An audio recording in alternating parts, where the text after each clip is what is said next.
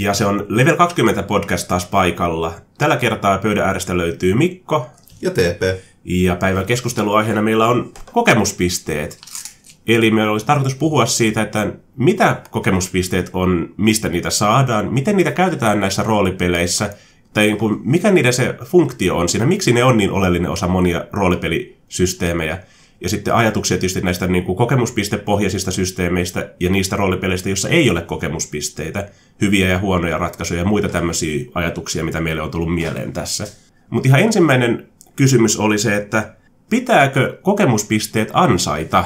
Sehän on vähän siinä niin kuin nimessäkin, että se on kokemuspisteet, sä oot kokenut jotakin, mm. tehnyt jotakin, ja siitä tulee jotakin tämmöisiä abstrakteja pisteitä, mitkä sitten voidaan muuttaa ää, taidoiksi, ominaisuuksiksi, erikoisvoimiksi tai mikä se nyt systeemi itse onkaan. Mutta niin kuin, pitääkö ne ansaita vai pitäisikö pelijohtaja vaan niin kuin, jakaa niitä niin kuin karkkia jossakin torilla? Mitä mieltä on TP? No mä oon vähän niin kuin silleen niin kuin jakautunut tässäkin mielipiteestä, että samaan aikaan mä oon sitä mieltä, että niin kuin tykkäisin siitä, että sit kun sä oikeasti suoriudut hyvin jostain tilanteesta, niin sua palkittaa siitä, että, niin kuin, että sä teet tilanteen hyvin, sä otat päästä lisää kaikkea nyt. Mutta toisaalta sitten niin taas, että jos mä en olekaan se vastaanottaa pelaaja, tai sitten jos mä oon niin pelijohtaja, niin siis mä haluan olla kuitenkin tasavertainen kaikille, ja sitten ei halua tavallaan palkita kautta rankaista niitä, jotka ei niinku osaa ehkä niinku niin hyvin niitä hahmoja niinku ulkoa sitten, niin siinä tapauksessa, että pystyisit tavallaan niinku, niinku usein, monessa kertaa suoriutua sitten sillä tavalla, että ansaisit kokemuspisteitä. Mutta toisaalta me tässä vähän niinku juteltiin ennenkin tätä nauhoituksen alkuun vähän tätä taustatietoja, niin, niin kuin Mikkokin ilmaisi se, että niin todennäköisesti pitkän kampanjan aikana niin tämä tilanne tasottu siinä, niin että tulee tilanteet, missä kaikki pääsee sitten loistamaan ja ansaitsemaan näitä kokemuspisteitä. Ja. Koska kokemuspisteiden idea on niin kuin roolipelissä, lyhyt määritelmä kokemuspisteille on se, että ne on ne pisteet, mitä pelijohtaja jakaa, yleensä pelijohtaja jakaa noille pelaajille pelisessioiden aikana tai niiden välissä tai sitten niiden jälkeen, mitkä sitten joko muuttuu kokemustasoiksi tai sitten sä voit ostaa niillä uusia taitoja sun muita sitten. Eli ne on se mittari, millä mitataan sitä hahmon kokemustasoa, että kuinka hyviä ne on. Ja tämä on, se on sääntötekninen juttu, mikä niin kuin auttaa hahmottamaan sitä, että milloin se hahmo on taas oppinut uuden taidon, tai milloin se on kokenut niin paljon, että se voidaan muuttaa konkreettiseksi uudeksi niin kuin ominaisuudeksi sille hahmolle. Että on se sitten taito, ominaisuus, superlahjakkuus, vaikka supervoima esimerkiksi, tai uusi loitsu, mikä se sääntösysteemi onkaan. Mutta se on nimenomaan, perinteisesti sehän on pelijohtajan niin kuin velvollisuus ollut jakaa niitä kokemuspisteitä. Mm. Ja monet kirjathan sanookin just sitä, että niin kuin ne pitää tosiaan ansaita seikkailemalla, tekemällä juttuja. Eli jos sä jäät sinne kotikylään istumaan, niin siitä ei tule kokemuspisteitä. Ja mä ainakin allekirjoitan tämän ajatuksen, että vaan niin kuin tekemällä merkittäviä juttuja, niin hahmot voi saada kokemuspisteitä. Mutta, niin, tai siis se on se niin kuin mun vaatimus pelijohtajana. Mm jos pelaajat vaan niin jää sinne tavernaan pelaamaan shakkia, niin mä en siitä sessiosta, vaikka olisi kuinka hyvä sessio eikä ollut, niin mä en siitä anna kokemuspisteitä. Mä voin antaa pelaajille ilmaiseksi tuon erikoistaidon shakin pelaaminen, jos ne käyttää koko pelisessio siihen, että ne vaan pelaa shakkia siellä. Mutta mä en anna kokemuspisteitä, koska ne ei ole tehnyt mitään merkittävää, tai ne ei ole, ne ei ole edistänyt tarinaa mitenkään siinä vaiheessa. Knowledge, chess. Mutta mä kiittinkin pelijohtajaa niin sille, että mä oon niin enemmän se, että mä en varsinaisesti anna kokemuspisteet sinänsä, että mä niin huomaan, että se on myöskin niin pelijohtajan väinen niin kuin, niin kuin sitten huomata niin kuin just, että mikä on niin kuin sopiva vaikeustaso ehkä niin kuin sille pelaajaryhmälle, että se, niin kuin mikä niin kuin ne vastustajia pitää olla. Että niin kuin mä yleensä sitten niin kuin tavallaan se tarinan mukaan sitten niin kuin katson, että okei, tässä vaiheessa pelaajien pitää olla näin kokeneita. Totta kai niin tämä ehkä menee sitten kokemuspisteen konseptia vastaan, mutta niin kuin mä ehkä vedän enemmän niin kuin itse aloittelujen pelijohtajana itse niin kuin sitä peliä kuin sitten niin kuin vähän niin kuin niin kuin tarinan kaarta siinä sitten enemmän. Että se on niin kuin ehkä oma, oma rajoittuneisuus kuin sitten niin kuin oppi, niin kuin mitä muille antaa se. Ja sekin on vähän, kun kaksi koulukuntaa oikeastaan näissä niin kuin perinteisissä kokemuspistepohjaisissa systeemeissä, niin kuin Pathfinder, Dungeons Dragons tai ää, näihin sääntösysteemeihin niin kuin pohjautuvat roolipelit, on se just, että saat joko ää, kokemuksia niin kuin näistä kohtaamisista, niin kuin seikkailuista, tai sitten sä saat näiden tiettyjen niin kuin virstanpylväiden niin kuin kohdalla niin kuin ison kentän sitten kokemuspisteitä. Esimerkiksi äh, ajatuksena on se, että sä kohtaat vaikka jotakin goblineita jossakin metsässä ja sä tapat ne, voitat ne ajat pakoon, mikä ikinä se juttu onkaan, niin saat siitä kohtauksesta tietyn määrän kokemuspisteitä. Ja näitä kohtauksia tulee pikkuhiljaa niin aina lisää sitten. Tulee zombeja, luurankoja tai lohikäärmeitä tai ilkeitä velhoja sun muita. Ja jokainen kohtaaminen niin kuin sitten aina sen jälkeen pelijohtaja ilmoittaa, että saat 350 expaa, 150, 750. Mm. Ja sitten kun sulla on sen sääntösysteemin vaativa määrä kokemuspisteitä, niin sä voit muuttaa ne joko uudeksi taidoksi tai, tai sitten kokemustasoksi, leveliksi, niin kuin, no DD ja Pathfinder taas vaihteeksi mm. niin kuin esimerkkinä tästä.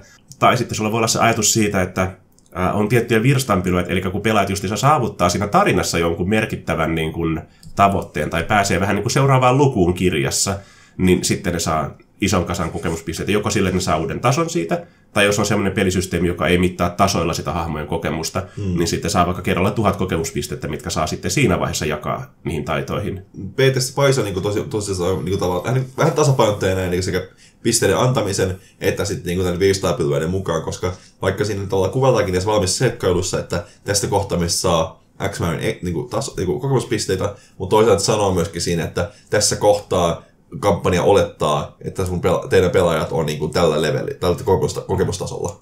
Se on vähän mun mielestä ristiriitainen niin kuin, tilanne siinä, koska sitten kun pelataan noita, erityisesti Paiso kärsii tästä nyt ongelmasta niin kuin mun nähdäkseni, on se, että näissä isoissa kampanjoissa niin on paljon semmoisia fillerikohtauksia, joissa vaan pelkästään niin kuin pelaajat on, niin kuin kohtaa hirviöitä tai jotakin muita juttuja, vaan sen takia, että ne saa siitä sen tarvittavan määrän kokemuspisteitä, että ne on sillä levelillä, mikä vaaditaan seuraavan niin kuin, osan aloittamiseen. Koska just tämä huomasin itse sen, että niinku, sit kun me jätin pelaajilta, niinku pelaat ohitti näitä kohtauksia, niin ei saanut niitä kokemuspisteitä. Mm. Yhtäkkiä ne tulee siihen tilanteeseen, että ne on pahimmillaan kaksi leveliä liian pieniä niin kuin, suhteessa siihen niin kuin, kampanjan asettamiin niin kuin, mittoihin. Ja sitten onkin hyvä hauska, että se tuokin se yksinäinen hiisi sieltä vastaan, kun ne pelaajat päättää tappaa sitä. Onneksi ok, saitte juuri 20 000 kokemuspistettä tästä näin. Joo. Et se on niin pelijohtaja tärkeää valita, että kumpaa niin kuin lähestymistapaa ne käyttää. ää, jos pelaat tämmöistä niin omaa kotikutosta peliä, niin semmoinen, että sä annat jokaiset kohtaukset ne, ää, niin erikseen ne kokemuspisteet, niin se toimii ehkä paljon paremmin koska just silloin se, niin kuin, se tulee pikkuhiljaa siinä esille sitten se hahmojen niin kuin, kokemustason nouseminen. Mutta jos sulla on tänne valmis moduuli, joka selkeästi mittaa sitä, niin kuin, että sun pitää olla tällä tasolla, että sä pystyt haastamaan nämä hirviöt tai nämä haasteet yleensä siinä niin kuin seikkailussa, niin sitten kannattaa mieluummin, niin kuin, että älä jaa jokaisesta kohtauksesta erikseen niitä pisteitä, vaan sitten kun tulee siihen tilanteeseen, että okei, nyt tässä vaiheessa hahmojen pitäisi olla tällä levelillä, niin sanot, että okei, nyt te olette niin kuin, tasolla seitsemän tämän, niin kuin, tämän pelisession lopussa. Molemmissa on niin kuin, omat puolensa. Toinen on sellainen niin kuin pelijohtaja lähtöisempi siinä, että pelijohtaja sanoo, että milloin sä saat niin kuin tason. Ja toinen on sitten semmoinen, että se niin kuin tavallaan pikkuhiljaa karttuu siinä niin kuin enemmän ehkä pelaajien niin kuin toiminnoista riippuen. Niin ehkä semmoinen niin pisteitä niin per niin kuin tapahtuma on helpompi silloin, kun ei tiedä tavallaan, mihin kampanja on menossa tai mikä se lopputulema on. Mutta tavallaan, jos on tavallaan, kun kampanja miettii alun perin jo valmiiksi, taputeltu siinä, niin sitten sä tavallaan tiedät jo silloin toki nämä 500 pivot tässä näin, että sitten kun ne pääsee tähän kohtaan, sieltä tulee 15 levelinen lohikäyri vastaan, niin sitten jos pelaa toki vaan sanon 10, le, 10 tasossa siinä vaiheessa, hmm. niin se ei välttämättä ole kovin tasapainoinen sitten taistelu tulossa sieltä. Niin. Se on, kokemuspisteiden kanssa niin se on aina tasapainoilu sille, että kuinka paljon niitä pitää antaa sitten, koska se va- kokemuspisteistä on se, että sun pitää tuntea pelijohtajana toisaalta pelaajana myös se systeemi, mitä sä pelaat, että mitenkä se käyttäytyy että onko se just, koska niin kuin, kokeuspisteet on, niin kuin me puhuttiinkin jo tuossa aikaisemmin, että on niin kuin joko tasoihin sidottuja, tai sitten ne ei ole tasoihin sidottuja. Eli on näitä systeemejä, missä sä keräät kokemuspisteitä, kunnes sä saat uuden tason, minkä jälkeen sä saat uudet ää, taidot, ominaisuudet ja mikä nyt se juttu onkaan siinä pelissä, vaikka uusia loitsuja. Tai sitten se voi olla sellainen, että sä vaan saat kokemuspisteitä ja sun pitää itse päättää, että miten sä niin kuin, käytät ne eri taitojen päivittämiseen. Mutta sun pitää tuntea se, että miten se systeemi käyttäytyy aika hyvin, erityisesti jos suunnittelet omia seikkailuja. Mm. Mutta silloin tietysti sun on helpompi niin kuin myös niin kuin tajuta, että okei, nyt nämä on ollut ihan liian hankalia nämä ää, kohtaukset, mitä mä oon suunnitellut. Annetaan enemmän kokemuspisteitä. Ja toinen, mitä tuossa puhuttiin siitä, että, tavallaan, että jos ottaa niin kuin, vähän niin kuin uuden pelaajan näkökulmakin tähän näin, niin silloin tämmöinen, niin kuin, tämmöinen niin kuin tasoihin sidottu pelisysteemi on niiden helpompi niin kuin hahmon suunnittelun kannalta, koska se tavallaan se, se osaltaan rajaa sitä, että mihin suuntaan se hahmo voi mennä, mutta toisaalta se myöskin auttaa siinä, että, niin kuin, että hamoja on hyvin vaikea epäoptimoida siinä. Niin. Kun taas sitten, jos on tämmöinen, niin tämmöinen että ostat niin kuin tai, taitopisteitä, niin sit se voi, niin kuin, jos, tavallaan, jos sitä tunne sitä pelisysteemiä, niin sä voit huomata sitten niin pidemmälle mennessä, että yhtäkkiä, että sulla onkin haamo, joka niin kuin, osaa montaa eri asiaa, mutta se ei ole yhdessäkään kovin hyvä, ja sitten ei välttämättä loista missään tilanteessa oikeastaan. Joo. Puhutaan noista sitten lisää itse nyt tässä vaiheessa jo näistä niin kuin, kokemuspistesysteemien niin kuin, hyvistä ja huonoista puolista tavallaan. Mm. Ja just tämä on ehkä se silloin, että jos ei ole se tasoon sidottu järjestelmä, niin tosiaan tämä tämmöinen epätasapaino voi olla hyvin niin kuin vahvasti läsnä siinä, erityisesti jos et tunne sitä systeemiä hirveän hyvin. Mm. mutta niin kuin, sä voit oppia siitä, ei se ei ole niin kuin paha rasti, se vaan vaatii sitä, että sä vedät pelejä ja teet muutaman kerran virheitä, pari TPK, eli Total Party Killia myöhemmin, niin sä tiedät, missä se raja menee. Ja toisaalta tietysti joskus näissä on myös, että pelijohtajat saattaa tehdä niin kuin liian helppoja kohtauksia sitten, että kun ne yliarvioi ne hahmojen, niin kuin, ää, niin kuin, kuinka päteviä ne on, kuinka hyviä ne on. Mutta niin kuin, miettii just sitten, mä itse tykkään aika paljon näistä niin kuin, systeemeistä, missä sä voit ostaa taas niin kuin, vapaasti kokemuspisteellä just niitä taitoja, mitä sä haluat. Koska silloin sä voit tehdä ihan mitä sua ikinä huvittaa periaatteessa. Mm. Sä voit olla niin kuin, velho, joka kumminkin pystyy niin kuin, tekemään sata punnerusta ja niin kuin, sata kyykkyä ilman, että tulee hiki tai sä voit olla joku katusamurai, mutta sä ootkin vaikka tosi niin kuin, hyvä niin kuin puhumaan myös ihmiset, sä et ole vaan pelkästään tappokone. Mutta just se epäoptimointi on silloin aina mahdollista. Mm. Erityisesti niin kuin Shadowrun kärsii tästä ongelmasta niin kuin pelin niin kuin siis alkupuolella mun mielestä paljon. Shadowrun pelissä ei ole kokemustasoja, sä saat vain karmaa, minkä sä voit muuttaa sitten taidoiksi, ominaisuuksiksi, ja opetella vaikka uusia taistelutekniikoita tai uusia loitsuja tai mitä nyt se onkaan, mitä se tekee. Mutta pelin alussa sun on pakko tehdä sitä hahmosta tosi spesialisti. Se keskittyy siihen yhden asian tekemiseen ja on tosi hyvä siinä taidossa. Minkä takia sitten, kun sulla on vaikka se katusamurai, niin sillä ei pakolla olekaan niin kuin, juuri mitään niin kuin, sosiaalisia taitoja, koska kaikki pisteet meni voimakkuuteen, ketteryyteen, miekkailuun ja pistolien käsittelyyn. Hmm. Ja sitten taas siinä on huvittavaa se, että jos sä teet vaikka shamaanin, jonka toi ydintaito on karisma, millä niin noita henkiä hallitaan siinä pelissä, niin sun hahmosta tulee myös vahingossa automaattisesti tosi supliikkiveikko. Sä oot tosi hyvä niin kuin puhumaan kaikille. Vaikka sulla olisi ensimmäistäkään pistettä laitettu niin kuin puhetaitoihin, hmm. sijoittu, että sun vaan se pohja-arvo on niin mielettömän korkea siinä vaiheessa. Mutta niin kuin sit myöhemmin taas se, niin kuin, ää, erityisesti jos pelataan niin kuin tämmöistä niin kuin omaa kotikutosta systeemiä, niin sun on helppo niin kuin laajentaa sitä hahmon osaamista ja niin kuin tehdä semmoinen hahmo, joka pystyy tekemään myös muuta asioita niin kuin sen hahmoluokan ulkopuolelta. Sen takia mä tykkään Shadowrunista, että vaikka sulla on näitä arkkityyppejä, mitä ne useimmat hahmot noudattaa, niin ne ei ole samaan tapaan sidottu jonkin keinotekoiseen hahmoluokkaan, kuten vaikka Dungeon Dragonsissa. Että sä voit tehdä katusamurain, joka on tosi niin kuin, taitava vaikka valehtelija esimerkiksi. Tai sulla voi olla varas, joka onkin niin kuin, ihan mielettömän niin kuin, pätevä velho myös samaan mm. aikaan. Mutta tässä on se jotkut peli, äh, peliporukat taas saattaa myös sitten, niin kuin, se valinnanvapaus voi olla liian paljon siinä niin. vaiheessa. Sä saat hirveän kasan kokemuspisteitä, että mihin mä käytän nämä. Jälleen kerran Shadowrun, jossa niin sulla on miljoona vaihtoehtoa, mihin käyttää niitä, niin sä voit tehdä niin kuin, huonoja päätöksiä tosi helposti. Ja siinä systeemissä ei oikeastaan ole keinoa niin kuin kelata niitä huonoja päätöksiä takaisin muuta kuin tekemällä uuden hahmon kokonaan. Mutta eikö, eikö siinkin voisi tapauksessa vaikka vaan sitten niin pistää niin ns. Niin paussille sanoa, että mä laitan nämä pisteet vasta sitten, kun mä tiedän, mitä mä haluan. Että mä niin säästät niitä sitten Joo. pankkiin. Ja tämä on kokemuspiste niin kuin tämmöistä, että jos, jos ei ole sidottu niin kuin tasoon, niin on se hyvä puoli, että sä voit laittaa ne pankkiin ja käyttää vasta sitten siinä vaiheessa ne, kun sä haluat. Yleensä niin kuin pelijohtajat asettaa sen rajoituksen, että sä et voi kesken seikkailun niin kuin ostaa uusia taitoja – muuta kuin poikkeustilanteissa. Numenerassa esimerkiksi sä voit kesken niin kun, vaikka kohtauksen niin käyttää osa sun kokemuspisteistä ja ostaa uuden taidon itselle siinä. Mutta siinä on rajo- ä, ä, paljon rajoitteita, että mitä sä voit, niin, minkä taidon sä voit ostaa tai mitä se taito voi tehdä, mutta yleensä just, että sitten sulla on tämä huono puoli, että sä voit istua tosi ison niin kokemuspisteen niin kun määrän päällä, ja sitten sä et pääse käyttämään niitä, koska teillä on te- seikkailu kesken. Mm. Ja pelijohtaja niin sanoo, että tässä ei ole mitään mahdollisuutta, missä sä voit niin kuin, käyttää hetken aikaa itsereflektioon ja tämmöiseen ja niin kuin mm. käyttää niitä taitoja tai harjoitella sitä taitoa, minkä sä haluat oppia nytten. Koska tämä tekee sitten sen just, että ne hahmot onkin yhtäkkiä tosi niin kuin eri tasolla, vaikka niillä ei olisi mitään tämmöistä kokemuspistetasoa, mikä mittaisi mm. niiden eroa. Mutta yksi on, niin kuin, se on eri asia, että onko sulla 13 000 expaa ää, niin käytettynä vai käyttämättömänä. Niin, niin. Ja tästä me puhuttiinkin itse asiassa tuossa niin ennen nauhoituksen alkua oli tämä niin kuin e-, epätasapaino sitten siinä, koska just jos on tämmöinen niin kohtaus kohtaukselta tapahtuvaa niin kokemuspisteiden antamista, niin osa roolipeleistä ainakin aikaisemmin lähestyi sitä silleen, että niin eri hahmot voi saada eri määrän kokemuspisteitä eri kohtauksissa, mikä tarkoittaa sitten tietysti pidemmällä tähtäimessä, että hahmot niin on eri tasoisia tai eri, niin kuin eri tavalla päteviä. Hmm. Onko ajatuksia tähän liittyen?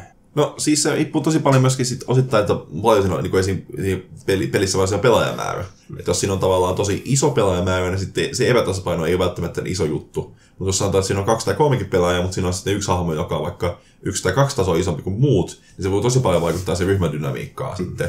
Mäkin olen huomannut sen, niin kuin, kun mekin on pienempiä pelejä, missä meillä on vähän, no niin pelissä, niin kuin, pelin pöydän ääressä istuva pelaajamäärä on pieni, mutta tavallaan se niin kaarti, joka pyörii siinä pöydän ympärillä, on iso. Ja sitten tavallaan, että sit siinä on ei taas hahmoja, ja sitten tavallaan haluan välttää sitä, että kun pelaaja palaa pöytään, että okei, että lisäpä sun hahmolle kolme, kolme tasoa lisää siihen, niin ilman pelaamatta sitä peliä, niin tavallaan sit se niinku johtaa mielenkiintoisiin tilanteisiin myöskin siinä, mutta toisaalta myös vähän hankaliin tilanteisiin sitten, kun pitää tasapainottaa, tasapainottaa sitä pidemmällä juoksulla. Joo. Ja se on semmoinen, erityisesti uudet pelaajat, jotka ehkä ei vielä on niin näppäriä sen systeemin kanssa, niin saattaa kokea se tosi epätasa-arvoisena. Mä vedin aikoinaan ton äh, Innomine-peliä, missä pelaajat halus äh, vaihtoehdot oikeastaan, että voit pelata joko niinku demoneita tai enkeleitä siinä pelissä, ja pelaajat halus pelata demoneita pitkästä aikaa.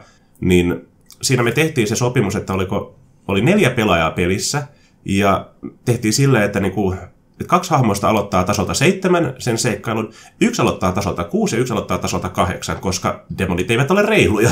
Mutta sitten siinä oli vähän just se, että okei, tämä periaatteessa kuulostaa hyvin epäreilulta systeemiltä, mutta me taas tehtiin sitten silleen, että se tason kahdeksan hahmo niin sai vähemmän näitä resurssipisteitä käytettäväksi, mutta tason kuusi hahmo taas sai vähän enemmän niitä. Mm. Et se on periaatteessa niin kuin pahnan pohjimmainen, mutta sillä on niin kuin eri edut tavallaan sitten verrattuna muihin niin kuin hahmoihin.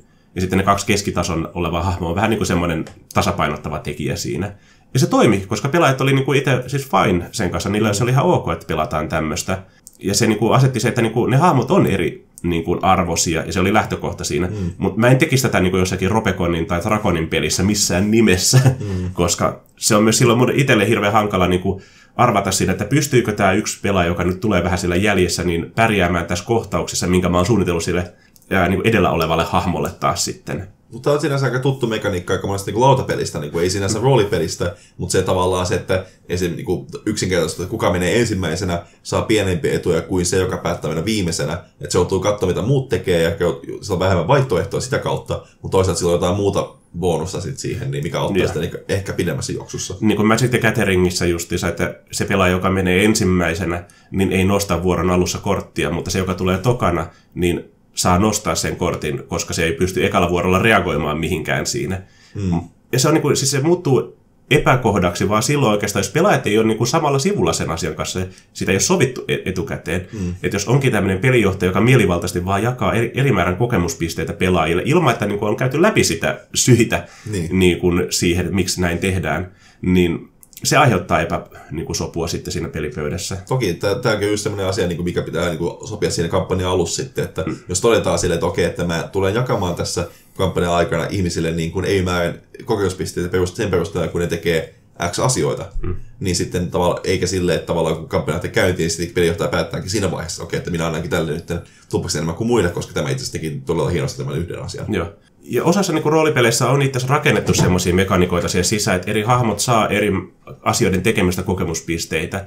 Palataan vanhaan Advanced Dungeons Dragons aikaan, missä oli just näitä, että niin kuin hahmot, äh, hahmot äh, oli eri arvoisia lähtökohtaisesti niin kuin sääntöjen puolesta jo. Jokaisella hahmoluokalla oli oma kokemuspistetaulukko, missä niin kuin oli eri määrä kokemuspisteitä, mitä sä vaadit tuon niin seuraavan tason saamiseen. Esimerkiksi Varas sai jo mun mielestä ensimmäisen tason 1250 kokemuspisteestä, mutta Fighteri sai vasta sen, ootas hetkonen, kahdessa tonnissa, Klerikki kahdessa tuhannessa kahdessa ja Velho vasta kahdessa ja puolessa tuhannessa. Ja se niin tekee se, että niin hahmot tulee olemaan enemmän tai myöhemmin niin hyvinkin eritasoisia. Varkaat tulee olemaan korkeampi tasoisia kuin nuo velhot jo sitten niin muutaman pelisession jälkeen. Mutta se oli sen systeemin idea myös siinä, että sitten velhojen taas se voimatason niin nousu on paljon huimempaa siinä niin kuin parinkin tason aikana kuin mitä varkailla on. Ja tässä oli yritetty rakentaa tämmöistä tasapainoa, mutta sekään ei ihmisiä silloin häirinnyt oikeastaan, koska ne tiesi sen etukäteen, että mihinkä ne, niin kuin, mihinkä soppaan ne laittaa lusikkansa. Mm. Ja silloin oli myös sitä, että eri hahmot voi saada kokemuspisteitä eri asioista, vaikka velhot esimerkiksi loitsujen suunnittelusta, varkaat siitä, että kun ne varastaa, mm. ja paladinit siitä, kun ne tekee paladin asioita mikä sitten kumminkin niin pidemmässä niin kuin juoksussa tasapainottaa se, että vaikka hahmot on eri tasolla, niin ne on kumminkin tasavertaisia, ne on yhtä päteviä siinä, mm. niin kuin, mitä ne tekee.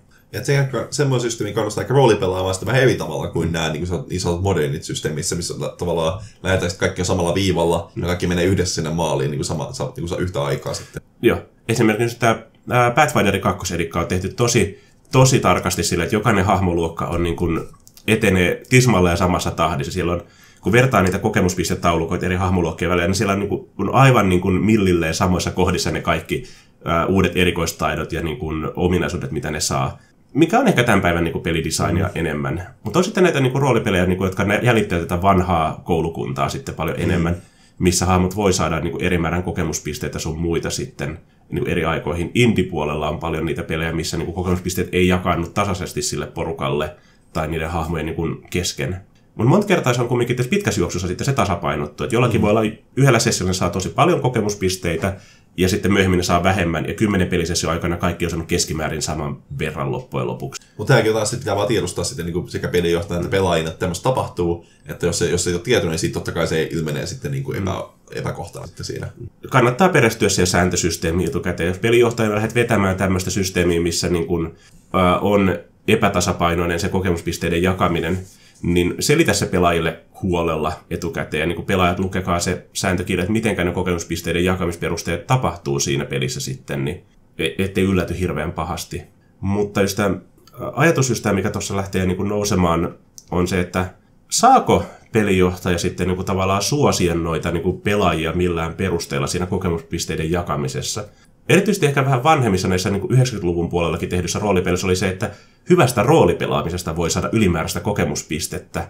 Onko se ok? Saako pelijohtaja jakaa jollekulle pelaajalle niin ylimääräisiä kokemuspisteitä vaan sen takia, että se hänen mielestään, nyt oletetaan, että hänen mielestään, niin pelaa paremmin sitä peliä siinä tai pelaa, pelaa paremmin sitä hahmoansa?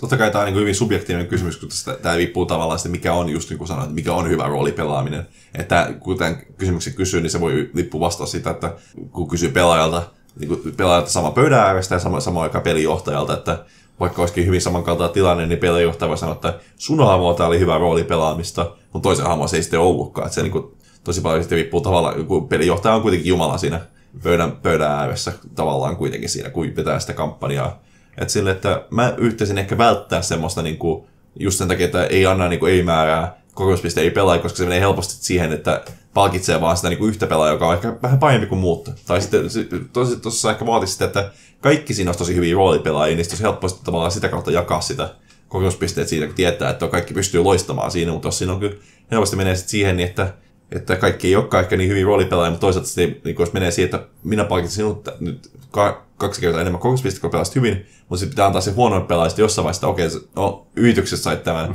kaksi kertaa enemmän myös kokemuspisteen, mutta toisaalta se voi johtaa siihen, että sä ajattelet, että okei, okay, on vähän niin säälipisteitä mulle tästä, mm. että, ja se voi ottaa sitä kautta sitten niin epä, epädisonanssia siihen. Niin. Se on, koska just tämä niin suosiminen on aina vähän sellainen kyseenalainen tapa vetää pelejä. Salaisuushan on se, että jokaisella pelijohtajalla on oma suosikki pelaajansa siinä pelipöydän ääressä. Mutta se, mikä erottaa niin hyvän pelijohtajan ja huonon pelijohtajan on siinä, että niin kuin, antaako ne sen niin kuin, favoritismin vaikuttaa siihen päätöksentekoonsa. Mm. Yleensä ei, ei saisi antaa se just se. Monissa niin peleissä, vaikka siinä onkin, että annetaan kokemuspisteitä niin kuin hyvästä roolipelaamista, se voi olla semmoinen, että seikkailun suorittaminen antaa kaikille pelaajille tuhat kokemuspistettä, ja hyvästä roolipelaamisesta voi saada 50 ylimääräistä pistettä. Eli mm. ne on tämmöisiä pieniä niin kuin porkkanan palasia enemmän, ei edes kokonaisia porkkanoita, millä houkutellaan pelaajia uppoutusia hahmoon. Mä voisin ehkä niin kääntää sitä ehkä pikkasen päälaille, että niin laittaa sen jokaiseen kohtaamiseen niin erilaisia tavoitteita, mm. mistä voisi sitten saada, että esimerkiksi sitä, joka on niin kuin, onnistunut parhaiten esimerkiksi neuvot, niin kuin, no on tämmöisiä kvantitatiivisia juttuja, että se, no helposti tietenkin kuka tappanut eniten vihollisia siinä kohtaamisessa saa vaikka 50 ekstra kokemus, kokemuspistettä, mm. mutta sitten pitäisi niin kuin vähän vaihella sille just, että niin kuin, jos on niin kuin diplomaatteja kohtaaminen, että että okei, että se, joka pystyy neuvottelemaan niin kuin parhaimman sopimuksen esimerkiksi tuossa, niin kuin, totta, totta kai tämäkin on hyvin subjektiivinen, niin mikä on paras sopimus. Mutta tämmöisiä ajatuksia, että niin kuin, laittaa erilaisia tavoitteita siihen, että jokainen, että erilaiset hahmot pystyy täyttämään niitä, että ei, ei ole se, että se hahmo, joka pistää kaikilta päät poikki, pystyy aina, ta, niin aina pääsemään tavoitteisiin siinä sitten. Joo, ja se just tämä toi niin kuin moni peli itse asiassa niin kuin tavallaan käyttää hyväksi sitä, että niille hahmoille kirjoitetaan motiiveja, tavoitteita ää, tai tämmöisiä asioita siinä hahmoon itsessä, ja niiden noudattaminen niin yleensä anna, antaa sitten sulle lisää kokemuspisteitä. Eli ää, monissa peleissä saattaa olla vaikka tämä hyve-pahe ja että jokaisella hahmolla on niin joku yksi hyve ja yksi pahe vaikka. Hyveenä voi olla vaikka anteliaisuus ja pahena voi olla vaikka esimerkiksi laiskuus. Hmm. Mikä heti, jos sä pelaat sitä niin sun hyvettä tai pahetta, niin siitä voi saada sitten kokemuspisteitä tai jonkun muun sääntöteknisen hyödyn sitten sillä että se kannustaa niin kuin, rooli pelaamasta hahmoa, se ei kannusta sua varmasti pelaamaan niin kuin, hyvin sitä hahmoa, se kannustaa sua pelaamaan sitä johdonmukaisesti. Mm. Mutta tällaisia on ihan myös niin kuin, ok, koska kaikilla hahmoilla on yhtäläinen niin kuin, mahdollisuus saavuttaa se. Just esimerkiksi tässä tilanteessa on hahmo vaikka antelias ja se niin kuin, saatte ison kasan rahaa palkinnoksi tuosta niin jostakin seikkailusta, niin saanatkin puolet siitä orpokotiin sitten jota toivon mukaan ette polttaneet sen seikkailun aikana. Tai vaikka muille pelaajille, että se on niin tavallaan mm. näkyy suoraan, niin kuin, että kaikki muut pelaat saa niin tämmöisen rahallisen hyödyn, mutta sitten se antava pelaaja saa niin kuin, taas kokemuspistehyödyn siitä. Joo. periaatteessa joo, näinhän se menisikin. Mutta monet just niin pelit tykkäisivät ajatella, että hahmolla on niitä tavoitteita, mitä niin kuin ne pyrkii niin kuin toteuttamaan, eli edistämään sitä tarinaa niiden kautta.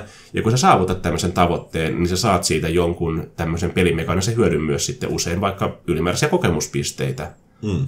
Mutta niin kuin, se semmoinen, että vaan niin kuin epämääräisesti jaat jollekulle pelaajalle niin kuin hyvästä roolipelaamisesta kokemuspisteitä, niin on vähän hankala tavallaan konseptina sille, jos on tuttu porukka, jos ne tuntee mm. toisensa hyvin, niin ne tietää, että se pelijohtaja ei suosi ketään niin kuin muiden kustannuksella, että se loppujen mm. lopuksi tasaantuu kaikille se kokemuspistemäärä. Mutta taas, että jos sulla on kovin uusi peliporukka, silleen, vaikka ihan uusia pelaajia, sä et ole ennen mm. pelannut niiden kanssa, niin ehkä kannattaa välttää tämmöistä niin kuin, suoraan niin kuin, suosimista. Se voi olla semmoinen kanin kolmista, ei sitten pääsekään ulos enää. Joo, koska se voi, vaikka se ajatus on, että se kannustaa hyvään kilvotteluun, että pelaat haluaa pelata hyvin, mm. niin se voi myös johtaa semmoiseen niin kuin kielteiseen ilmapiiriin, missä ne yrittää niin kuin päteä toisillensa sitten siitä, ja niin kuin aletaan väittää, että kuka pal- rooli pelasi parhaiten tällä sessiolla, mm. niin kuin, että kuka on ansainnut sen 50 expa bonuksen.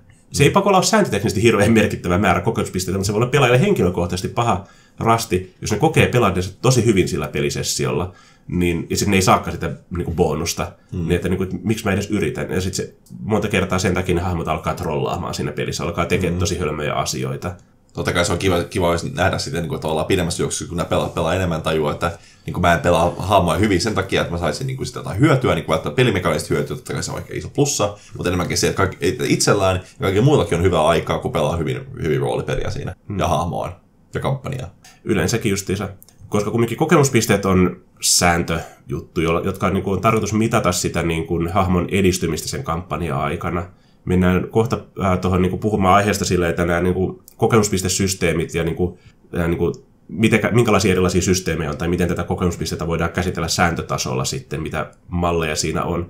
Jotkut valittaa, että kokemuspistet on kuitenkin hyvin epärealistinen niin kuin keino mitata hahmon edistymistä, koska yhtäkkiä hahmo vaan, erityisesti niin tasopohjaisessa systeemissä, niin yhtäkkiä se vaan onkin parempi tiirikoimaan noita lukkoja, vaikka se koko seikkailuaikana tiirikoinut ensimmäistäkään lukkoa. Mutta en mä tiedä, siis koska ne on roolipelejä kumminkin. Me tarvitaan jotenkin tämmöisiä pelimekaanisia keinoja mallintaa sitä hahmon kokemuspisteen tai kokemuksen niin kuin kasvamista. Hmm. Ja se on täysin orgaaninen, realistinen niin kuin simulaatio oikein elämäjutuista, niin on aika tylsä itse asiassa. Me pelataan mm. roolipelejä kumminkin sen niin kuin, todellisuuspakolaisuuden niin kuin vuoksi. Me halutaan mm. päästä pois tästä tylsästä arjesta. Ja niin kuin kokemuspisteiden ei tarvitse mun mielestä ainakaan olla niin kuin realistisia niin kuin, tai yrittää jäljitellä niin kuin oikean maailman sitä, niin kuin miten meidän taidot karttuu. Mm. Vai ootko eri mieltä? No sinänsä niin kuin sille, että musta tuntuu, että niin kuin, niin kuin eri, eri aikoina niin kuin ihmisten niin kuin, odotukset on niin kuin, tavallaan kasvaneet niin kuin, aika monesti niin kuin näissä asioissa. Tavallaan, kaikki tarvitaan joku niin kuin selitys sinänsä. Hmm. No, voisi ottaa niin kuin, niin kuin, vähän aiheesta sivuta niin kuin, esim. Tähtien sodan niin kuin esimerkkinä, että alkuperäisessä Tähtien sodassa oli sinänsä, että se oli paha imperiumi, sitä johtaa paha johtaja, se on, tuo tyyppi, joka niin kuin, yrittää kumota sitä. Sitä ei niin kuin, sinänsä kauheasti selitetty siinä. Se heitti pieniä tämmöisiä sivuheittoja sinänsä niin kuin, menneisyydestä, mikä tavallaan johti sitten tähän niin kuin uuteen trilogiaan sitten, mikä tuli tässä 2000-luvun alussa, missä tavallaan taas enemmän oli tämmöistä pohjustamista, mikä niin musta kuvastaa sitä aikaa muutosta, että kaikkea piti olla syy, syy-seuraus piti kuvailla siellä, ja, niin kuin, ja sitten saatiin niin sitä, kautta syvennettyä hahmoja ja ihmisiä, ja tavallaan perusteltua, miksi teki niitä päätöksiä, mm. mitkä tavallaan johti sitten siihen alkuperäisen trilogian niin juttuihin. Ja sitten samaan aikaan tavallaan niin kuin näkyy näissä niin kuin sinänsä niin kuin näissä kokemuspistekin dia, diabolisesti, että, anteeksi, niin että pitää niinku perustella se, että okei, että jos sä haluat tulla paremmaksi tiivikoinnissa, niin sun pitää tiivikoida tosi paljon taas, että ei, ei se voi ma- maagisesti kasvaa ylöspäin. Mutta toisaalta sinänsä, että se niinku vaan niinku helpottaa sitä peliä sitten, että pidemmän juoksulla, vaikka se koskaan tiivikoida yhtään lukkoin, niin se kuitenkin parantuu siinä koko ajan. Että ei tää mene sitten sille, että okei, mä käytän yhden pelikärssin ja mä vaan tiivikoin 15 000 lukkoa, että mä saan nostettua sitä kokemusta siinä tietyssä aiheessa. Koska se voi myös pilata sen pelin flown sitten siinä, se rytmi voi mennä pieleen, mm. jos sun hahmo nyt haluaisi opetella vaikka paremmaksi miekkamiehestä, niin yhtäkkiä se ei lähdekään sinne murhamysteeriin niin tutkimaan, se jää sinne kotiin miekkailemaan.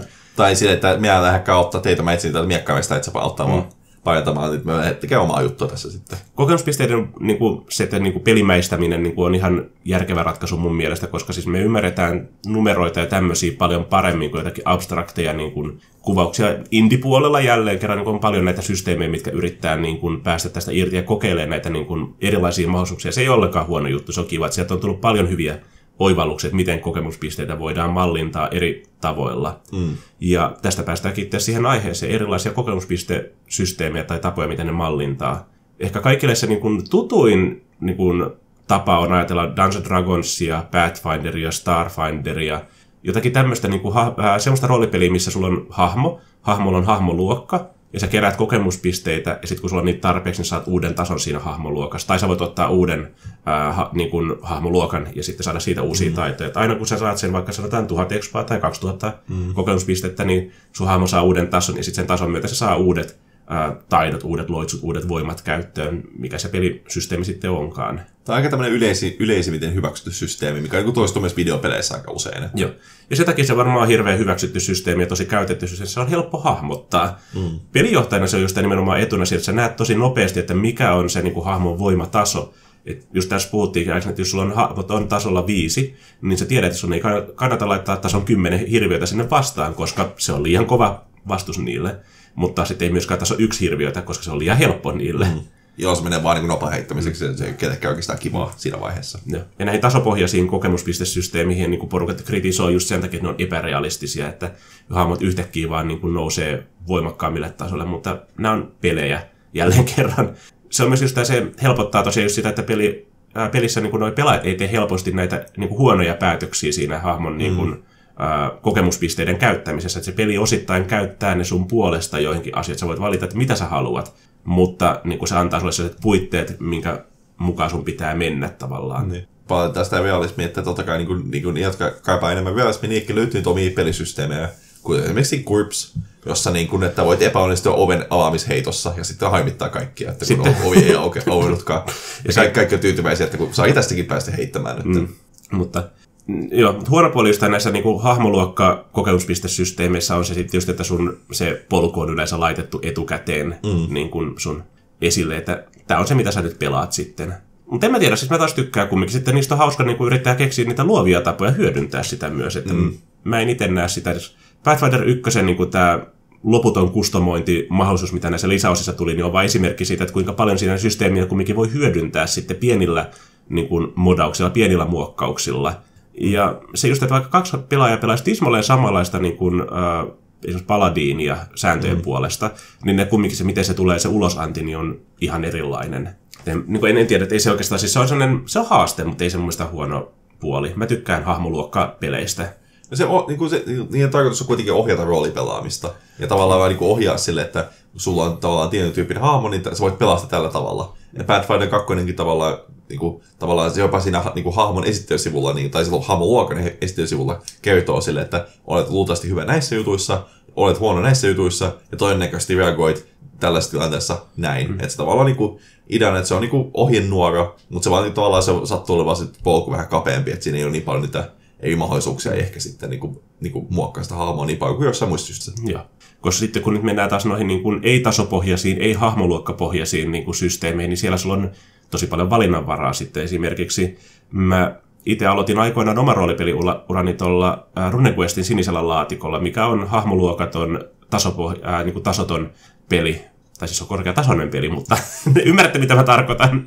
On se just, että siinä taidot kehittyy, siinä ei ollut kokemuspisteitä ollenkaan nimittäin, että taidot kehittyy vaan käyttämällä niitä.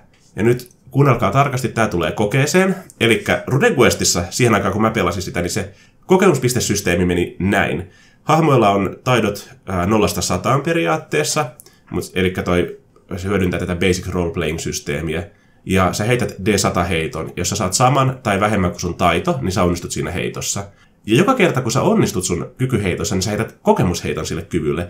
Eli sä heität uudestaan D100 sen, mutta nyt yrität saada sen ää, niin heiton epäonnistumaan. Eli sä yrität heittää nop- nopalla enemmän kuin sun se taito oli. Ja jos sä epäonnistut siinä, niin sä onnistut siinä kokemusheitossa ja saat kokemusmerkinnän siihen, joka muuttuu sitten seikkailun lopussa kokemuspisteiksi. Saat joko kolme pistettä lisää siihen taitoon, tai heitä d että voit saada kuusi, tai voi olla, että saat yksi. Ihan hauska systeemi, eli siis hahmon niin kuin, taidot kehittyy vaan käyttämällä niitä. Mm. Tämä tietysti niin kuin, sun on hirveän hankalaa niin kuin ennakoida, että mihin suuntaan sun hahmo tulee menemään. Sä voit onnistua siinä kykyheitossa kerta toisensa jälkeen, mutta sä et saa ikinä siihen sitä kokemusmerkintää. Mutta mä tykkään siis siitä systeemistä omalla tavallaan, koska se kannustaa myös käyttämään niitä taitoja monipuolisesti niin eri tilanteissa ja sillä, että sä et ole niin ää, erikoistunut tiettyyn taitoon pelkästään. Plus siinä sitten niin se kokemus siitä, että sä onnistutkin siinä taidossa, jossa sulla on vain 20 pistettä, niin se on myös todennäköisempää, että sä saat siihen heti kokemusmerkinnän sitten, joka muuttuu kokemukseksi. Mutta taas vastaavasti, kun sun miekkailutaito on 90 prosenttia tai enemmän, niin sä et hirveän usein enää saa siihen kokemusmerkintöjä sitten. Mm. Tämä on taaskin ehkä just sellainen, että tämä, tämä niin kuin, taas sitten niin roolipelaamaan tietyllä tavalla just isä, että, niin kuin, että jos sä haluat olla hyvä niin kuin miekkailija, niin sit sun kannattaa lyödä miekalla paljon kaikkea, joka liikkuu ja välttämättä joku ei liikukaan.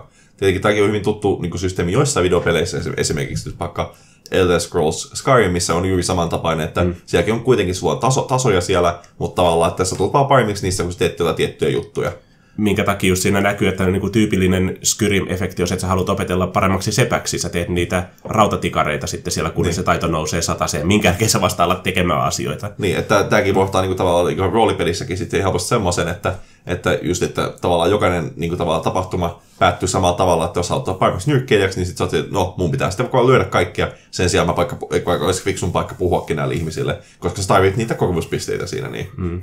No sitten tietysti RuneQuestissa pystyy, siellä oli paljon myös sääntöjä, että sä voit harjoitella taitoja ja mennä opet, ää, niin kuin, siis kouluttautumaan, hankkia itsellesi opettajan, joka opettaa, ja hahmot pystyy opettamaan toisensa taidoissa, niin mikä tietysti käytti sitä, että sulla oli paljon enemmän niin kuin sääntöteknistä tekemistä siihen niin kuin vapaa-ajalle, nimenomaan siinä, että sä opettelet uusia taitoja, just että sulla on huono taito, niin sä alat sitten treenaamaan sitä. Mm. Mutta se on niin kuin ihan kokemus, ää, hauska, että siinä ei ole tasoa eikä kokemuspisteitä. Se toimii ihan hyvin, mä tykkään siitä systeemistä edelleen, mutta se on aika raskas niin kuin opetella. Sitten kun se alkaa sujumaan silleen, niin kuin selkärangasta, niin se menee helpoksi.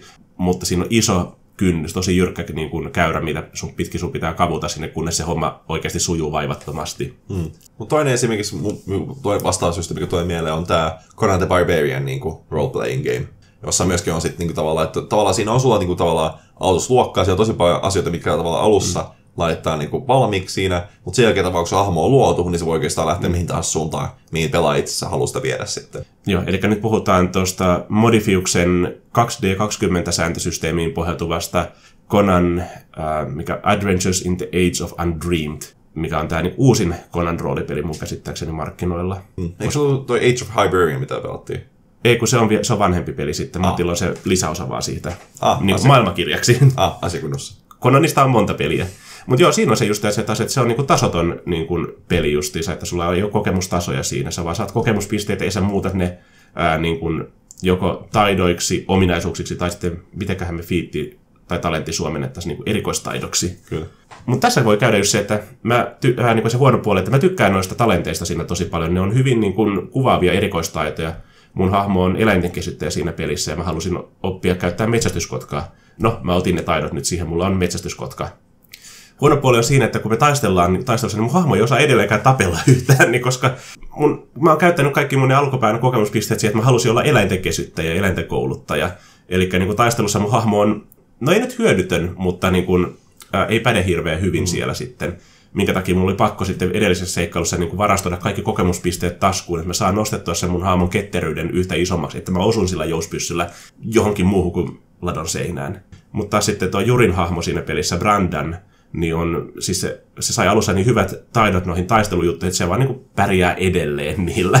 niin kuin, ei, ei tarvitse ostaa uusia taitoja niin kuin siihen liittyen, se vaan niin kuin pystyy dekapitoimaan kenet tahansa, joka tulee vastaan. Mutta niin kuin, se on hauska systeemi, koska sä pystyt myös tekemään, se hahmo lähtee just tosiaan sillä, että sulla on vähän niin kuin valmis pohja, sulla mm. ensin niin kuin ei ole hahmoluokka siinä, se on arkkityyppi, mitä ne käyttää siinä mm. pelissä just sen takia, että sä lähdet liikkeelle tästä, mutta sitten sä pystyt etenemään mihin sä haluat. Kyllä. Et se ehkä johtaa, niin kuin voidaan palata asiaan myöhemmin, mutta tässä, tässä vaiheessa kommentoin vielä sen verran, että tavallaan, että siinä pitää ehkä tava, ta, vähän tarkemmin miettiä sitten, että tavallaan mihin haluaa sitä hahmoa viedä, että, just, että jos niin päättää alussa, että haluaa olla kotkan käsittäjä, mistä kaikki pisteet siihen, niin tajuukaa sitten just taistelussa, että voikin olla vähän hankalampaa. Että siinä pitää sitten miettiä, että okei, että ensin voi nostaa vähän lisää näitä, ja sitten vasta niin ostaa niin oikean talentin. Se pikkuhiljaa luo sitä hahmoa siinä, niin kun taas niin tämmöisessä, missä niin annetaan niin suoraan taso, missä kaikki nousee vähän tasaisesti ylöspäin, niin se on vähän anteeksi antavaisempi tässä näin. Mm. Sen takia voi vähän niin kuin mennä tuolla vähän sivupoluille noissa joissain valinnoissa, koska tavallaan sä kuitenkin tasaisesti kasvat siinä koko ajan, kun taas tuossa tavallaan itse vastuussa sen hahmon kasvamisesta. Joo.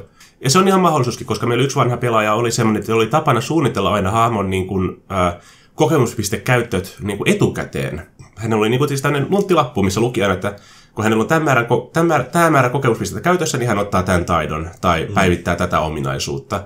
Ja se oli ihan hauska, että hän oli miettinyt etukäteen, se sitten, mutta hän pystyi siitä joustaa sitten tarpeen vaatiessa, jos peli lähtikin eri suuntaan. Mm. Mutta se asettaa vähän velvollisuuksia sille pelaajalle enemmän niin kuin miettiä, että miten sen hahmon kokemuspistekäytöt suorittaa. Just näin, että ei tule sitten niitä hetkiä, että on pelattu kaksi vuotta sitä kampanjaa tajuaa sitten hetken, että hahmo ei enää toimikaan mihinkään suuntaan, eikä voi peruuttaa joitain valintojaan, mm. niin sitten melkein voi helposti johtaa sitten joutuu luomaan kokonaan uuden hahmon. Joo, se näinkin voi käydä. Ja miettii että koska myös, mutta se antaa roolipelimahdollisuuksia omalla tavallaan. Kyllä. Meidän, niin, puhuuko meidän siinä niin kuin porukassa muu kuin Brandan edelleenkään tota Border Kingdomin kieltä? Ei. Ei. Kaikki muut puhuu alusta hyvin niin kuin silleen alkeellisesti ehkä sitä. Koska mullakin olisi ollut mahdollisuus monta kertaa käyttää ne kokemuspisteet ja opetella puhumaan Border Kingdomia. En ole vieläkään ottanut sitä taitoa, koska mä totesin, että niin ei se hahmo muutamassa viikossa opi sitä kieltä. Minkä takia tästä tulee hauskoja tilanteita, kun me yritän niin selittää meidän näille palkollisille, mitä mä haluan, että ne tekee. Kyllä, mun hahmo kyllä osti kyllä sen kielitaidon, mutta toisaalta juu, kun sanoit, että se ei ole sinne, että ostat, ostat sen taidon ja ma- maagisesti yhtäkkiä osaat puhua sitä niin kuin sujuvasti, vaan se nyt tarkoittaa, että niin kuin sä alat oppimaan sitä pikkuhiljaa. Ja sekin ottaa sitten niin kuin taas niin kuin, ihan mielenkiintoisia niin kuin tilanteisiin, missä sä puhut vain yksi tai kaksi sanaa, sitä puhut niin kuin, halu, haluamasi kieltä. Joo, mutta se vaatii just tämmöisessä kanssa, että osaat vähän roolipelata sitä, koska mm. jos pelataan tämmöisen minimax-ajattelulla vähän munskataan, niin se menee siihen, että mä ostin tämän taidon, nyt mä oon, mulla on täydellinen kielitaito tässä taidossa. Nyt, vaikka, nyt, mä, nyt mä puhun jättiläistä. Niin, vaikka mä en ole edes niin nähnyt jättiläistä edes, tai kuullut kenenkään puhuvan mm. sitä kieltä. Muita tämmöisiä niin kuin kokemustasottomia niin kuin systeemejä, niin mulle tulee mieleen toi Mouse Guard, myös sitten, että siinä ei ole kokemustasoja ollenkaan. Ja siinäkin on niin runikoistyyppisesti noin hahmojen taidot niin kuin päivittyy käyttämällä. Mä tykkään siitä systeemistä. Se on vähän ehkä erikoinen joissakin niin kuin, tapauksissa myös silleen, että sä saat, ää, jokaisessa taidossa pitää olla, saat aina merkintöjä sitten, kun sä onnistut siinä ja kun epäonnistut sen taidon käyttämisessä. Mm. Ja sitten kun sulla on ne tietyt määrät niitä onnistumisia ja epäonnistumisia, sitten se hahmon taito nousee uudelle tasolle. Mutta sitten taas talven aikaa, mikä on sellainen välivaihe siinä kampanjassa aina, niin sä saat ilmaiseksi myös näitä niin kuin, taitoja nostaa. Just, että jos sulla ei yhdestä merkistä puuttumaan joku taito, niin sä saat nyt siihen sen merkin, niin se nousee sitten. Että sulla ei jää harmittamaan se sitten, että meni koko kampanja hukkaan mun, ha- tai kun se yksi seikkailu meni hukkaan, mun hahmo ei saanutkaan uutta taitoa.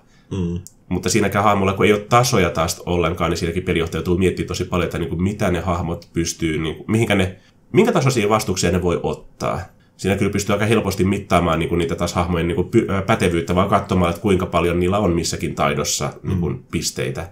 Et se on just niin kuin aina, aina tämmöisessä systeemissä, missä ei ole tavallaan suoraan niin kuin kokemustasoja, niin se on hankalaa se pelijohtaja sanoa, että, tai niin väitellä, että mikä on se tapauksessa haastava, se, että se on mielenkiintoinen, mutta ei ole kuitenkaan sitten, että se on niin kuin täysin mahdoton tai niin kuin ihan liian helppoa, että tavallaan että lyöt ja sitten kaksi ja sitten vastustaa kumoutuu mm. siinä. Niin. Joo, näinkin. Ja nyt kun mekin lähdettiin pelaamaan just vähän aikaa sitten Numeneraa kunnolla, niin sehän on hauska systeemi kanssa siinä, että siinä on periaatteessa, niin kuin, sulla on hahmoluokat, mun on aika joustavia sitten, että miten sä yhdistelet näitä eri elementtejä sitten niin kuin hahmoluokaksi, että sulla on kolme eri asiaa, mitkä sä niin kuin punot yhteen, siitä tulee se sun hahmoluokka vasta sen jälkeen, mm. on paljon valinnanvaraa siinä jo heti niin kuin alussa. Mutta sitten siinäkin on niin kun, sä nouset tasolta toiselle, että kun kokemuspisteitä on käytetty tarpeeksi paljon, niin sä pääset uudelle tasolle ja se avaa uusia taitoja sun niin kuin valittavaksi. Eli pelijohtajan on jälleen kerran helppo niin kuin nähdä, että miten se hahmojen taito niin kuin taso kasvaa. Mutta siinäkin niin kuin kokemuspisteitä jaetaan niin kuin hyvin eri, erilaisilla tavoilla. Sä saat niitä seikkailemalla, ää, niin kuin saavuttamalla tavoitteita sun muita. Mutta yksi ää, oleellinen mekaniikka siinä on se just, että toi pelijohtaja peli käyttää englanninkielistä termiä Game Master Intrusion, eli se, että kun pelijohtaja puuttuu siihen hahmon tekemisiin, tai sen niin kuin hahmon pelaamiseen, niin sen pitää maksaa siitä kokemuspisteitä sille pelaajalle. Esimerkiksi pelijohtaja voisi sanoa vaikka taistelun alettua, että sun ase muuten onkin itsensä tyhjä, että sä unohdit ladata sen. Niin se tapahtuu sillä, että sä ää, esität tämän väitteen, tai niin kuin, että näin tapahtuu, ja pelaaja saa päättää, että niin kuin, ää, hyväksyykö sen vai eikö. Jos ei hyväksy sitä, niin pelaaja maksaa yhden kokemuspisteen pelijohtajalle siitä, että tätä ei tapahdu sitten. Tai sitten pelijohtaja niin kuin voi antaa, sille, jos se menee läpi, niin se antaa kaksi kokemuspistettä sille pelaajalle, pelaaja pitää yhden itsellään ja antaa toisen jollekulle muulle pelaajalle siinä pelipöydän ääressä sitten. Joo, ja samalla mieluiten vielä semmoisen perusteella, miksi juuri tämä pelaaja saa sen mm. toisen kokemuspisteen. Että joku roolipelillinen elementti ehkä. Joo, no mä kannustasin itse siihen tässä, että, sit sitten, että se ei tule semmoiseksi niin kuin peliksi se kokemuspisteiden jakaminen, tai se jos ne piiri pieni pyörii sit siinä pöydän ääressä, mutta sen takia Numenera vaatii myös niin kuin vähintään kolme pelaajaa mun mielestä siihen pelipöydän ääreen. Et, koska muuten se on se, että jos on kaksi pelaajaa siinä, niin sitten se on saanut aina joka kerta molemmille pelaajille vain yhden automaattisesti siinä, koska ei ole muita vaihtoehtoja. Mm. mutta se on ihan hauska systeemi sille. Siinäkin kokemuspisteitä sitten sä voit käyttää, niin kuin, kokemuspisteitä voidaan käyttää noppien uudelleen heittämisiin tai uusien taitojen ostamiseen sitten. Monissa peleissä sitten on tämä, että sä voit käyttää kokemuspisteitä myös niin kuin uusintaheittoihin tai tämmöisiin. Mikä tietysti niin kuin tekee, että jos sä käytät niitä hirveän paljon siihen, niin sä jäät muista jälkeen taas tavallaan. Mm. Mutta taas joskus sitten niin uusintaheitto voi olla välttämätön, että sä pääset niin kuin eteenpäin siinä pelissä sitten.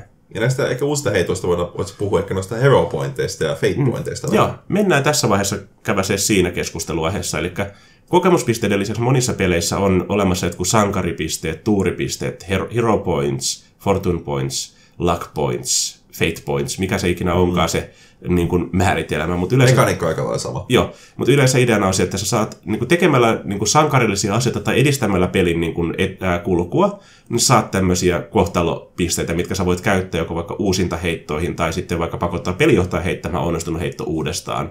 Tai se voi vaikka ostaa sulle ylimääräisen toiminnon siihen vuoron ajaksi. Joku tämmöinen juttu. Mm. Ja yleensä niitä niin kuin pelijohtaja jakaa sitten niitä lainausmerkissä hyvästä roolipelaamisesta sitten mm. porukalle. Niin kuin Matti meidän Konan pelissä sanoi, että niin kuin me saadaan noita fate pointteja siinä, niin me saadaan, että me tehdään konanointia, konanmaisia asioita. Ei olla vielä saatu yhtään. Ehkä myöhemmin. Ehkä myöhemmin. Mutta se on semmoinen kanssa, että siis, mutta siinäkin mä näkisin pienen riskin siinä, että joku yksi pelaaja saattaa olla tosi rohkea niin tekemään asioita, se saa koko ajan niitä pisteitä sitten siinä. Ja niin kuin jotkut muut, jotka pelaa vähän varovaisemmin, niin ei saa niitä sitten. Totta kai aika monessa systeemissä se on rajattu se kolmeen, tai niin kuin tietty, mä, sulla, vaikka saisitkin niitä enemmän, niin se on niin maksimissa, sulla voi olla niitä niin tietty määrä. Ja toisaalta se myös kannustaa sit siihen, että jos niitä annetaan, niin niitä, niitä voi käyttääkin, että ei ole sitten semmoinen just, että niin kuin aika monessa pelissä, että oot joku tosi hyvä, vaikka, niin kuin, no mä käytän hyvä esimerkki Skyrim, että sieltä antaa tosi paljon niitä erilaisia niin kuin, rohtoja, ja potioneita. Mutta sitten mä en ikinä käytä niitä, koska mä ajattelin, että vielä tulee se joku hetki, milloin mä tarvitsen sitä tänään, niin ja. mä säästän niitä. Niin sama ehkä näissä Fortune Pointeissa, että tavallaan niitä, jos tietää, että niitä tulee saamaan niin kuin, tasaisin välillä, mutta ni, että niitä ei jaeta yksi per kampanja, mm. niin tietää, että okei, mä voin ehkä käyttääkin näitä, niin sekin kannustaa ehkä mielenkiintoisiin tilanteisiin, että suostuu käyttämään niitä, eikä sitten, että niin kuin, pitää niitä niin kuin lähellään sitä, kunnes niin kuin, toi joke, että koko kampanjan aikana käyttänyt yhtä, yhtä kertaa sitä koko mm. systeemiä sitten. On. Ja ne, ne niin kohtalopisteiden ideana yleensä on se, että silloin kun, kun todennäköisesti on niin kuin pelaajia kautta hahmoja vastaan, niin sä voit niillä kääntää sen tilanteen niin kuin, niin kuin hetkittäiseksi niin kuin mahdollisuudeksi. Tai just se nipin-napin niin epäonnistuminen voikin muuttua nipin-napin onnistumiseksi. Hmm. Mä tykkään niistä. Useissa peleissä on ihan hauska just, että sä voit heittää just sen niin kuin yhden pieleen menneen niin kuin heiton tai muutaman pieleen menneen heiton uudestaan pelisessä aikana. Osa pelijohtajista vihaa näitä systeemit, koska ne pilaa kuulemma sen pelin niin kuin rakenteelle. Just kun pelaajat on epäonnistunut, niin yhtäkkiä ne vaan ilmoittaa, että ah, mä heitän uudestaan. Ja se musta niistä tulee ihan mielenkiintoista tilanteita, koska jos se epätoivo tulee se pelaajan kasvu, kun tietää, tajuaa, että epäonnistuneensa, mutta hän muistaakin, että hei, hänellä onkin vielä yksi fortune pointti, jonka hän käyttää, että saa juuri sen tarvittavan määrän niin kuin siihen heittoon, tai saa se uusina heiton, mikä se taas onnistuukin, mm. niin se tulee tavallaan se hieno voice efekti tässä, mikä on se ihan hauska sitten niin kuin, olla se pöydän ääressä kokemassa. Joo, koska just, että jos on liian tasaisia onnistumisia tai epäonnistumisia, niin mm. sekin myös alkaa ärsyttää. Plus sitten, kun oikeasti on se paha tilanne siinä, niin pelaajat haluaa niin kuin, laittaa ne kaikki resurssit pöhytään sitten. Mm. Et kyllä mä tykkään. Ja niin kuin Warhammer noissa pöytäroolipeleissä monesti just näissä kohtalopisteissä oli sekin, että sä pystyt joko käyttämään niitä niin kuin, ähm, uusintaheittoihin tai vastaan, tai ottaa joku pienen bonuksen itselle yhden vuoron ajaksi. Mm. Ja ne aina palautu sitten niin kuin levätyn yön jälkeen, tai ainakin pelisessioiden välissä sitten hahmoille taas käyttöön. Mutta sä pystyt myös polttamaan niitä pysyvästi pois sitten vaikka pelastuaksesi kuoleman kielistä justiinsa. Mm. Että sun hahmo niin kuin ei kuollutkaan siihen osumaan, vaan se meni tajuttomaksi ja herää sitten myöhemmin niin kuin varustet riisuttuna jostakin joukkohaudasta tai mikä juttu se, mikä, mikä se tilanne onkaan ollut mikä on ihan hauska sillä, koska myös se, niin että jos pelaaja on hyvin kiintynyt siihen hahmoon, niin se antaa sulle mahdollisuuden, niin kuin, okei mä haluan, että hahmo jatkaa, niin sä voit vielä pelastaa itse, mutta se vähän syö sitä hahmon tavallaan niin kuin, ö, tuuria siinä mm. samalla sitten. Mutta niissä peleissä piti olla myös tarkkana, että kuinka paljon sä annat kohtalopistet, koska sä annat niitä paljon, niin se hahmo ei vaan ikinä kuole periaatteessa. Niin. Mutta aika ehkä syväisempi kysymys sille, että niinku se riippuu kampanjasta, että saa, niinku, lainausmerkeissä, saako hahmot kuolla siinä, niin Mm. Tavallaan, että se niin riippuu taas siitä kampanjan, niin kuin, tavallaan, mikä, mikä siinä on laittu säännöksi tavallaan alussa, että jossain kampanjassa on siellä, että haluaa olla viides hahmo menossa siinä niin kuin kolmannella pelikerralla, tai sitten on mm. semmoisia, missä on niin ollut samat hahmot, ja ihmiset on hyvin kiintyneet just sen takia niihin hahmoihin sitten, että Riippuu vähän kampanjasta. Riippuu paljon peleistä. Ja se oli silloin, kun pelattiin Only Waria, mikä on kanssa tämä varhaimmin 40-tonniseen pohjautuva pöytäroolipeli, niin siinähän te valitsitte tuolle teidän rykmentille ää, erikoisominaisuudeksi, että ne on doomed, tuomittuja mi- joka asetti niille säännön, että noita kohtalopisteitä ei voinut käyttää siihen, että pelastaa hahmon kuoleman kynsistä. Mm. Mikä oli ihan hauska, kun se oli just tämä, niin porukat sanoi, että niin, tämä on tämä Dark Souls mode, mikä me laitettiin nyt päälle, että prepare to die.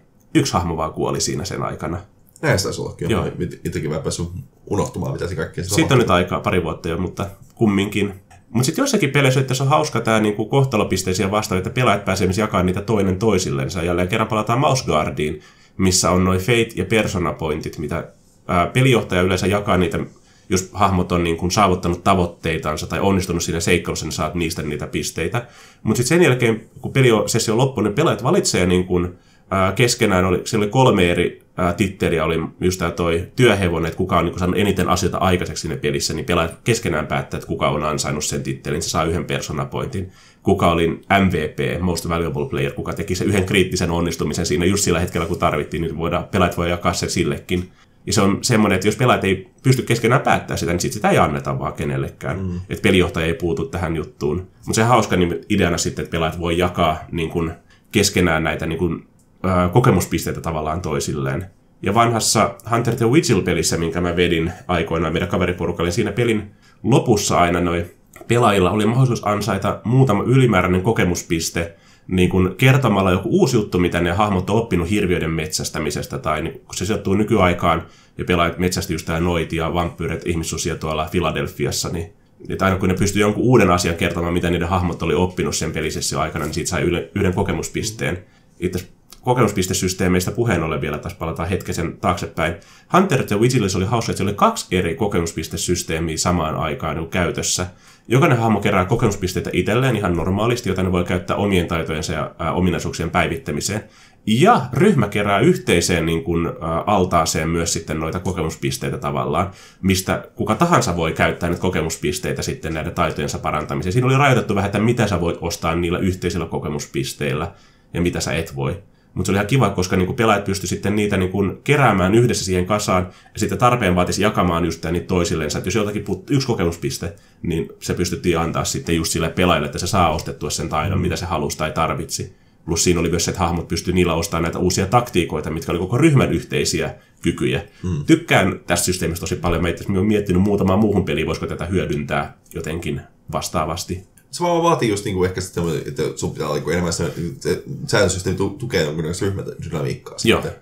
Ja sehän- se, se ei sovi niinku välttämättä just tämmöiseen niinku Pathfinder-maiseen niinku seikkailuryhmään, koska ne on niinku aika semmoinen niinku kasaan vedetty joukko ihmisiä tai olentoja. Hmm. Et sillä, mutta just ehkä, ehkä Only War esimerkiksi, missä on niinku, sulla on niinku sotilasrykmentti, tai joku tämmöinen muu, mikä niinku selvästi pyörii, että sulla on niinku tavallaan tietty organisaatio tai tämmöinen niinku, tiivisti niottu ryhmä, toimii yhdessä, niin sitten se ensi sopisi vaan aika loistavasti. On. Mutta kohtalopisteestä sun muista justiinsa on se ehkä niinku vielä mainittava sille, että niinku ne on yleensä va- valinnainen sääntö monissa peleissä. Et niinku voi päättää, että haluaako käyttää niitä vai ei. Pathfinderi ainakin mun mielestä on niinku yleensä sanonut suoraan, että se on valinnainen. Tuossa Dungeons Dragonsin vitosedikassahan ei ole kohtalo tai näitä pisteitä, mutta oli tämä inspiraatiopisteet, inspiration points muistaakseni tämmöisenä valinnaisena sääntönä. Jos hahmo tekee jotakin tosi tyylikästä, jotakin hyvää mielenpainuvaa, niin kuin tekee jotakin, mikä on niin kuin kaikkien mielestä hyvä juttu, niin sä voit saada inspiraation siitä. Ja sitten sä voit sen myöhemmin käyttää sen session aikana niin kuin ostaaksesi itsellesi ton edun tuossa nopan heitossa.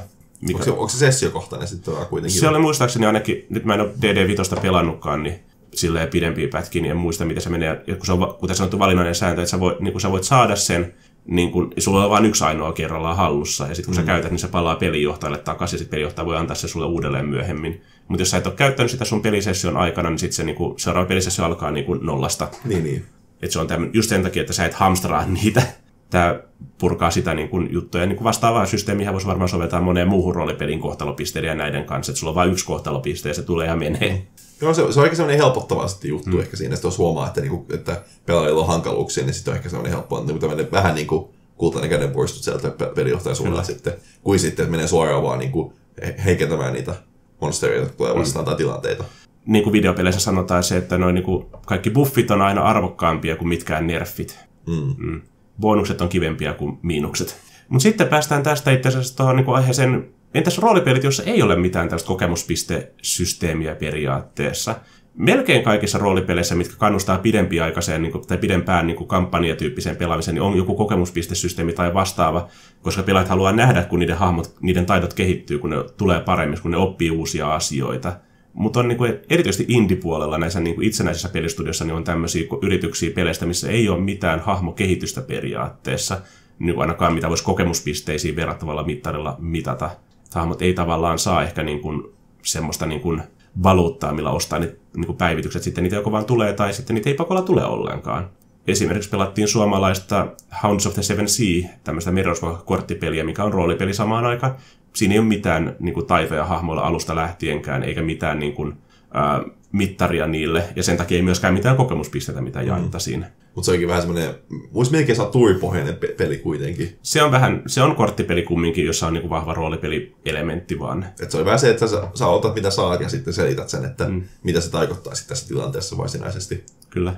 Ja sitten taas kun pelattiin esimerkiksi, kokeiltiin tämä Misspent Youth roolipeliä, niin siinäkään ei oikeastaan ole mitään kokemuspisteitä tai vastaavia, mitä jaetaan se ketä vastaan ne taistelee siinä pelissä, niin se organisaatio tai henkilö, niin se voi muuttua. Ja pelaajat voi saada etuja tai haittoja, mutta siinä ei ole kokemuspisteitä tai tämmöistä. Niin kuin aina sen session jälkeen niin päivitetään vaan se niin kuin lomake ajan tasalle sitten. Mitä olisiko muita? Oliko se nyt Edge of Tomorrow on tämmöinen hyvin pieni indie-peli kanssa, niin kuin cyberpunk-teemainen, jossa niin kuin hahmot voi saada etuja ja haittoja sun muita, mutta niitä, ne tulee ja menee myös sen pelin aikana, mutta sulla ei oikeastaan ole sellaista pitkäaikaista niin kuin kehitystä siinä muuten kuin se, että niin kuin liittolaisia vihollisia tulee ja menee ja organisaatioita tulee ja menee siinä.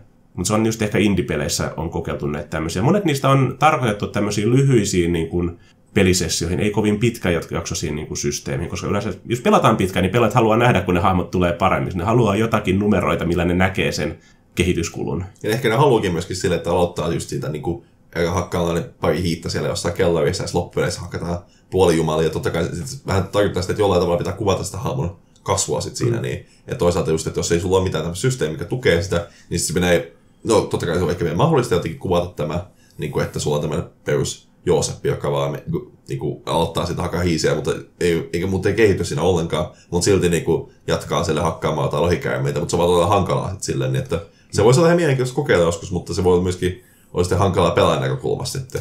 Ja se vaatii tiettyä mielenlaatua sille, että mä itse tykkään, nämä pelit löytyy mulla hyllystä sen takia, koska mä tykkään niistä, ne on mielenkiintoisia ideoita, mitä ne tuo siihen pelipöytään, mitä mä voin hyödyntää tässä muissakin peleissä. Mutta niin kuin taas tiedät, että kun mä, moni mun seikkailuideasta niin vaatii tällaista perinteisempää kokemuspistesysteemiä, koska mä haluan nähdä ja hallita sitä hahmojen kehitystä siinä. Mm. Ja osa näistä on myös pelijohtajattomia pelejä, niin siinä pitää vähän tehdä tämmöisiä jänniä ratkaisuja taas sen takia. Mutta Itran kaupungissahan ei ole periaatteessa mitään kokemuspistesysteemiä kanssa. Ja hahmolle ei ole mitään niin kuin edistymismahdollisuuksia siinä. Mutta toisaalta siinä pelissä voit tehdä ihan niin kuin mitä ikinä sua huvittaa, milloin sua huvittaa. Kyllä, kyllä. Ja siinä on tietenkin näitä, niin kuin, niin kuin, että olisiko se, olisiko se tämä kohtalon mekaniikka, että sai nostaa niin kuin näitä... Joo, sulla oli niitä tavallaan niitä kohtalo- ja tuurikortteja, mitä sä pystyt nostamaan, mitkä muut, muuttaa sitä peliä vähän. Mutta toisaalta nyt puhutaan niin kuin surrealistisesta roolipelistä, niin mä ei, ei, mulla ei ole mitään käsitystä, miten semmoiseen peliin voisi edes tuoda mitään kokemuspistesysteemiä. Mutta siinä taas vastaavasti hahmolla oli kumminkin se merkittävä ominaisuus niin kun, mm. juttu, eli jokaisella hahmolla on näitä niin kun, taitoja, mitä ne, tai ominaisuuksia, mitkä niin kuin määrittää niitä hahmoja. Niitä voi muuttaa kumminkin sitten, mutta siinä ei ole kokemuspisteisyyttä. Se vaan pitää rooli pelata ja sopia sen niin kuin peliporukka kanssa, että saako sun hahmo ottaa mm. uuden merkittävän ominaisuuden, tai saako se luopua jostakin, jos se ei enää mm. ole ajankohtainen. Kyllä, ja toisaalta se on, kuten sanot, se on hyvin surrealistinen roolipeli, ja se niin tavallaan ideana ei olekaan se, että sieltä tulee niin kuin hiisiä vastaavaa, se tulee, tapa, voi tapahtua melkein mitä tahansa. Mm. Mä tykkään siitä pelistä, ja se taas yleensä kokemuspisteettömät niin kuin systeemit kannustaa enemmän niin kuin roolipelaamiseen. Mm. Sitten en tunne fiaskoa ja näitä tämmöisiä, miten ne etenee taas sitten, että näitä paljon niin kuin sosiaaliseen niin kuin roolipelaamiseen painottavia niin kuin pelisysteemejä, miten ne käsittelee mä oon enemmän tämmöisen perinteisen seikkailukoulukunnan niin kuin jäsen mm. kumminkin, että mä nautin niistä niin kuin seikkailukertomuksista ja tämmöisistä ehkä enemmän kuin varsinaisesti niin kuin vaan pelkästään siitä sosiaalisesta niin kuin aspektista. Niin molempia tarvitaan. Kyllä, kyllä. Sekin vaan riippuu tosi paljon pelaajista silleen, että jos pelaa hyvin sosiaalista peliä, se vaatii, että ollaan sitten vähän niin kuin semmoisia niin nokkelämpiäkin ehkä sitten, mm. just tämmöisissä keskusteluissa sitten, että totta kai kun taas, niin, niin, niin kuin, se riippuu mitä haluaa pelata. Mm. Meitä on moneen veneeseen. Ja moneen junaan. Mutta siinä oli tämänkertainen jakso. Ei muuta kuin hyvää illan jatkoa ja kuulemisiin. Hyvää yötä.